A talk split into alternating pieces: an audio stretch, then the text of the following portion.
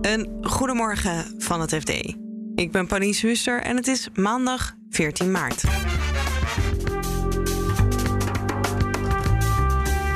Vandaag gaan de gemeentelijke stembussen open. En de verwachting is dat de meeste stemmen gaan naar lokale partijen. En je hebt oudere partijen, christelijke partijen, echt studentenpartijen. De raadsleden die uiteindelijk gekozen worden, gaan het flink druk krijgen.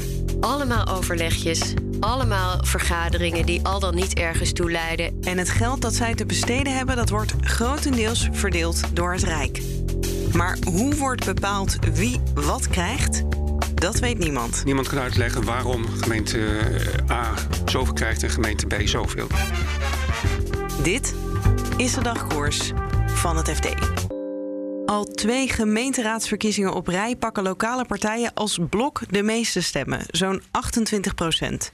En dit jaar waarschijnlijk nog meer, vertelt Bas Knoop, onze politiek verslaggever. Donderdag verscheen een peiling van INO Research, waaruit blijkt dat uh, lokale partijen kunnen rekenen op 35% van de stemmen bij de gemeenteraadsverkiezingen die, uh, die vandaag officieel uh, beginnen. En is het dan zo dat het eigenlijk al hele lange tijd best wel groot is, die lokale partijen? Of is het een relatief modern fenomeen? In 1990 bijvoorbeeld kregen die partijen gezamenlijk rond, rond de 13% van, uh, van de stemmen.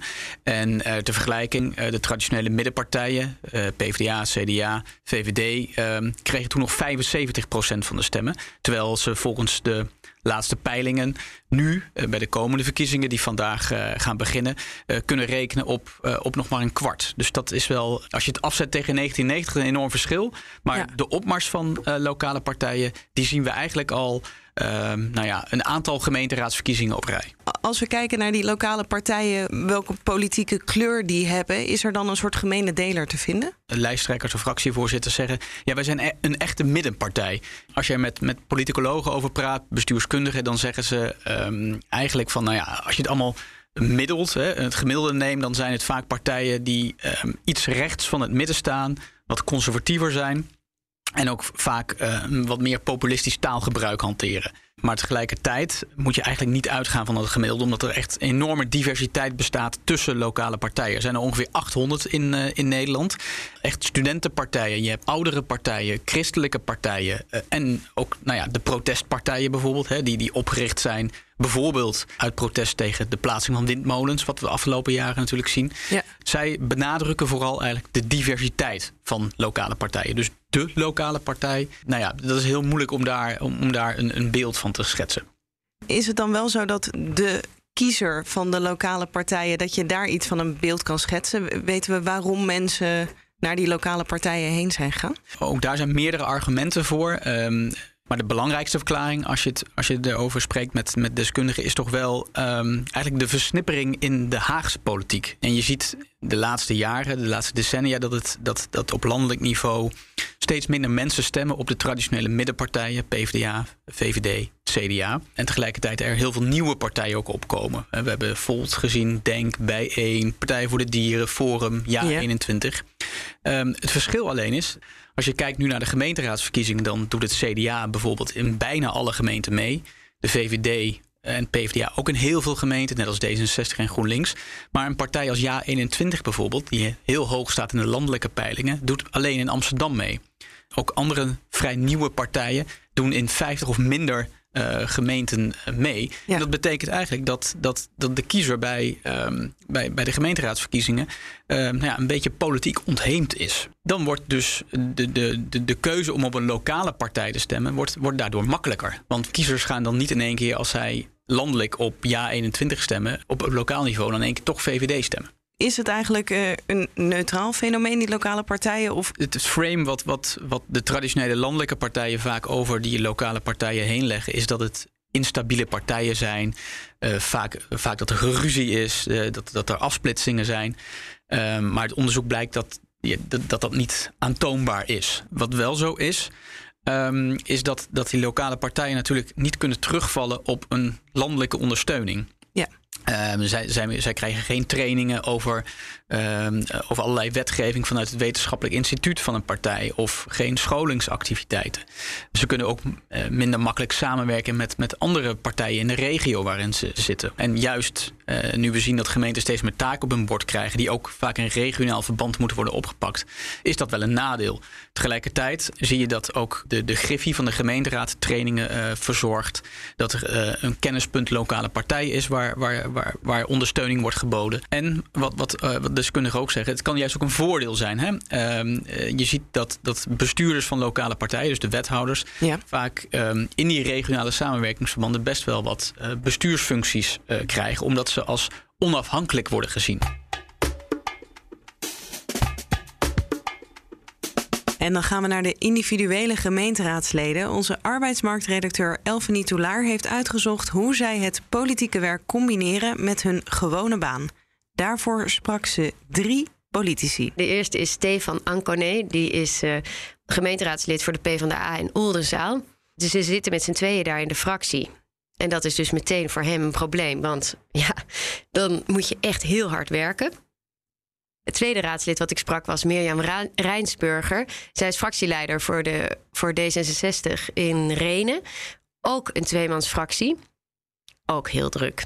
Derde raadslid is eigenlijk nu nog geen raadslid. Dat is de 22-jarige Merel Balduc. En zij gaat uh, voor het CDA, wil zij nu uh, de gemeenteraad ingaan in Montferland, in de Achterhoek. Zij studeert daarnaast nog bestuurskunde en um, zij is heel enthousiast, heeft heel veel tijd.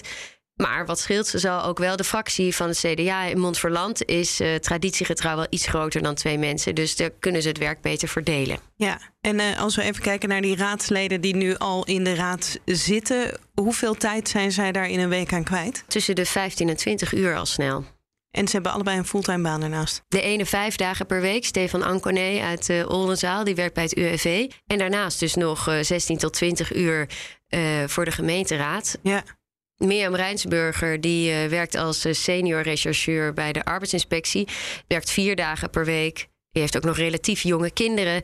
Is dus ook alle avonden bezig ongeveer. Heb jij of hebben zij er enig zicht op of die werkdruk de afgelopen jaren enorm is toegenomen of altijd al zo groot was? Nou, het is nooit rustig geweest, maar uh, het is wel drukker geworden. En dat komt onder andere doordat de gemeente er natuurlijk meer taken bij heeft gekregen. Denk aan uh, klimaatwetgeving, uh, de jeugdzorg natuurlijk. Dat lag vroeger allemaal bij het Rijk. Ze krijgen ook met veel meer verschillende diensten, zoals dat heet, van doen. Ze moeten meer samenwerken met andere gemeenten. Allemaal overlegjes, allemaal vergaderingen die al dan niet ergens toe leiden. En allemaal uh, hebben ze als één vereiste, als je deelneemt aan die overleggen, dat je alles moet weten, die dossiers gelezen moet hebben. En dat is dus hartstikke veel werk. En wat voor oplossingen uh, ziet men daarvoor? Ja, dat verschilt een beetje aan wie je het vraagt. Ik sprak politicoloog Chris Alberts. Die ziet nog een andere oorzaak van het probleem, namelijk uh, de versplintering uh, van de partijen. Je hebt steeds meer verschillende partijen in gemeenteraadsleden. Ja. Hij zegt dus ja, partijen moeten veel meer gaan samenwerken. Dat zegt ook Mirjam Rijnsburger. Die zegt: Ja, ik zit hier in uh, Renen en ik heb eens even gekeken hoe ik stem. Nou, hoe onze partij stemt, D66. In 95% van de gevallen stemmen we precies hetzelfde hier als uh, de ChristenUnie. Ja, kunnen we, kunnen we ook samen het werk doen? Precies, dan kun je ook samen het werk doen. En Merel Balduc zegt dat ook. Die was dus geen raadslid. Ja. Maar die uh, is de afgelopen vier jaar wel betrokken geweest. Als, heeft ze de fractie daar geholpen. En die zegt: Ja, dan gaat het bijvoorbeeld is er een dossier over het vervoer van gevaarlijke stoffen. Wat weet je daarvan als doorsnee gemeenteraadslid? Ja. Bij de ChristenUnie zat iemand en die had heel veel verstand van uh, het vervoer van gevaarlijke stoffen. Nou, laten we die dan ja, zijn of haar kennis delen, zodat we gewoon vaker samen kunnen optrekken. Ja. Er is nog een andere oplossing. Je zou natuurlijk kunnen zeggen: een, een gemeenteraadslid krijgt een bepaalde vergoeding. Mirjam Rijnsburger zegt: ja, doe dat omhoog. Want dan kun je meer parttime gaan werken. En dus meer tijd besteden aan je gemeenteraadswerk. Maar Chris Albert zegt dan weer. Nee, doe dat maar niet. Want dan krijg je juist veel gelukszoeker, gelukszoekers die um, een soort beroepsgemeenteraadsleden worden. En dat is juist wat je niet wil. Want je nee. wil dat mensen met één been echt in de maatschappij staan en met de andere been in de gemeenteraad. Tot slot duiken we nog even de gemeentelijke financiën in. Het meeste geld dat gemeenten krijgen komt vanuit het Rijk. En op de huidige verdeling van dat geld is veel kritiek, vooral op het gemeentefonds.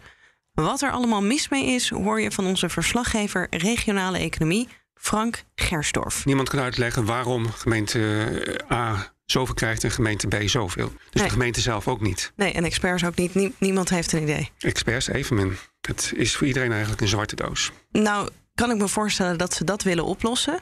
Hoe, hoe gaan ze dat doen? Hoe gaan ze het nieuw verdelen dat het zo transparant mogelijk wordt? Ze hebben er drie jaar lang onderzoek naar gedaan, vanaf 2019. Vorig jaar kwam er een voorstel van Binnenlandse Zaken.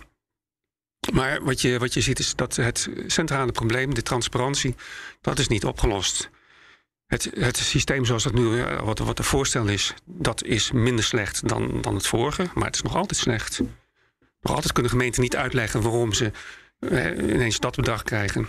En is het dan zo dat de gemeentes die nu minder gaan krijgen, dat die vooral een probleem hebben? Of Ja, uiteraard natuurlijk. Als je, als je minder geld hebt, ja, je moet dingen aan de nering zetten. En dan, dan moet je gewoon dan moet je, moet, je moet bezuinigen. ja, Dan, dan moet een zwembad dicht. Of openbaar eh, groen, dat wordt minder, minder onderhouden. Dat soort dingen. Cultuurhuizen moeten, moeten gesloten worden. Dus voor die gemeenten die minder geld krijgen, is dat een serieus probleem. Het gaat echt om heel veel geld. En, en zijn zij dan ook de enige gemeenten die klagen? Of vinden gemeenten in het algemeen dit een probleem, die nieuwe verdeling? Nou, kijk, gemeenten die er meer krijgen, hè, Eindhoven is daarvan een goed voorbeeld. Ja. Die klagen natuurlijk op zich niet. Maar zitten wel met hetzelfde probleem dat ze het gewoon niet kunnen uitleggen. Dus de Vereniging van Nederlandse Gemeenten heeft in januari een, gezamenlijk een brief gestuurd naar de minister van Binnenlandse Zaken. dat zoals het voorstel op tafel ligt, dat het niet kan worden ingevoerd. Ja. En eh, weet het ministerie wel, eh, kan die wel uitleggen waarom wie meer of minder krijgt? Het ministerie eh broedt er nog op.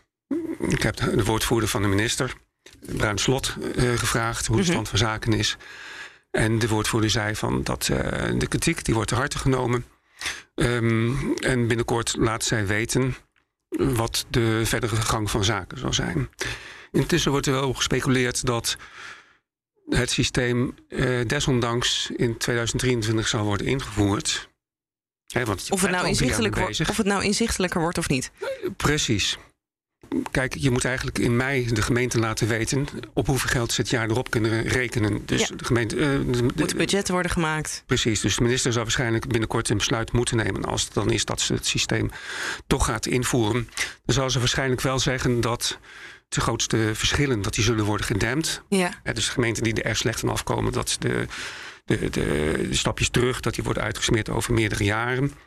En zal waarschijnlijk ook zeggen dat eh, ze snapt dat het systeem nog niet het ideale systeem is en dat ze blijft onderzoeken hoe het, kan, eh, hoe het beter kan de komende jaren. Experts die weten dus ook niet precies hoe het verdeeld wordt, ook niet in het nieuwe systeem. Hebben ze wel een verklaring ervoor waarom het zo intransparant is? Zowel het nieuwe systeem als het oude systeem. Hoe kan dat? Want je zou toch denken, we verdelen een pot geld.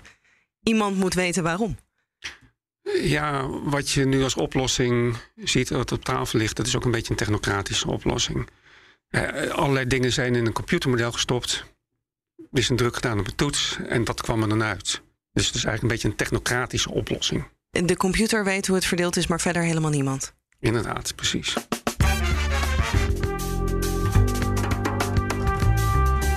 Dit was de dagkoers van het FD.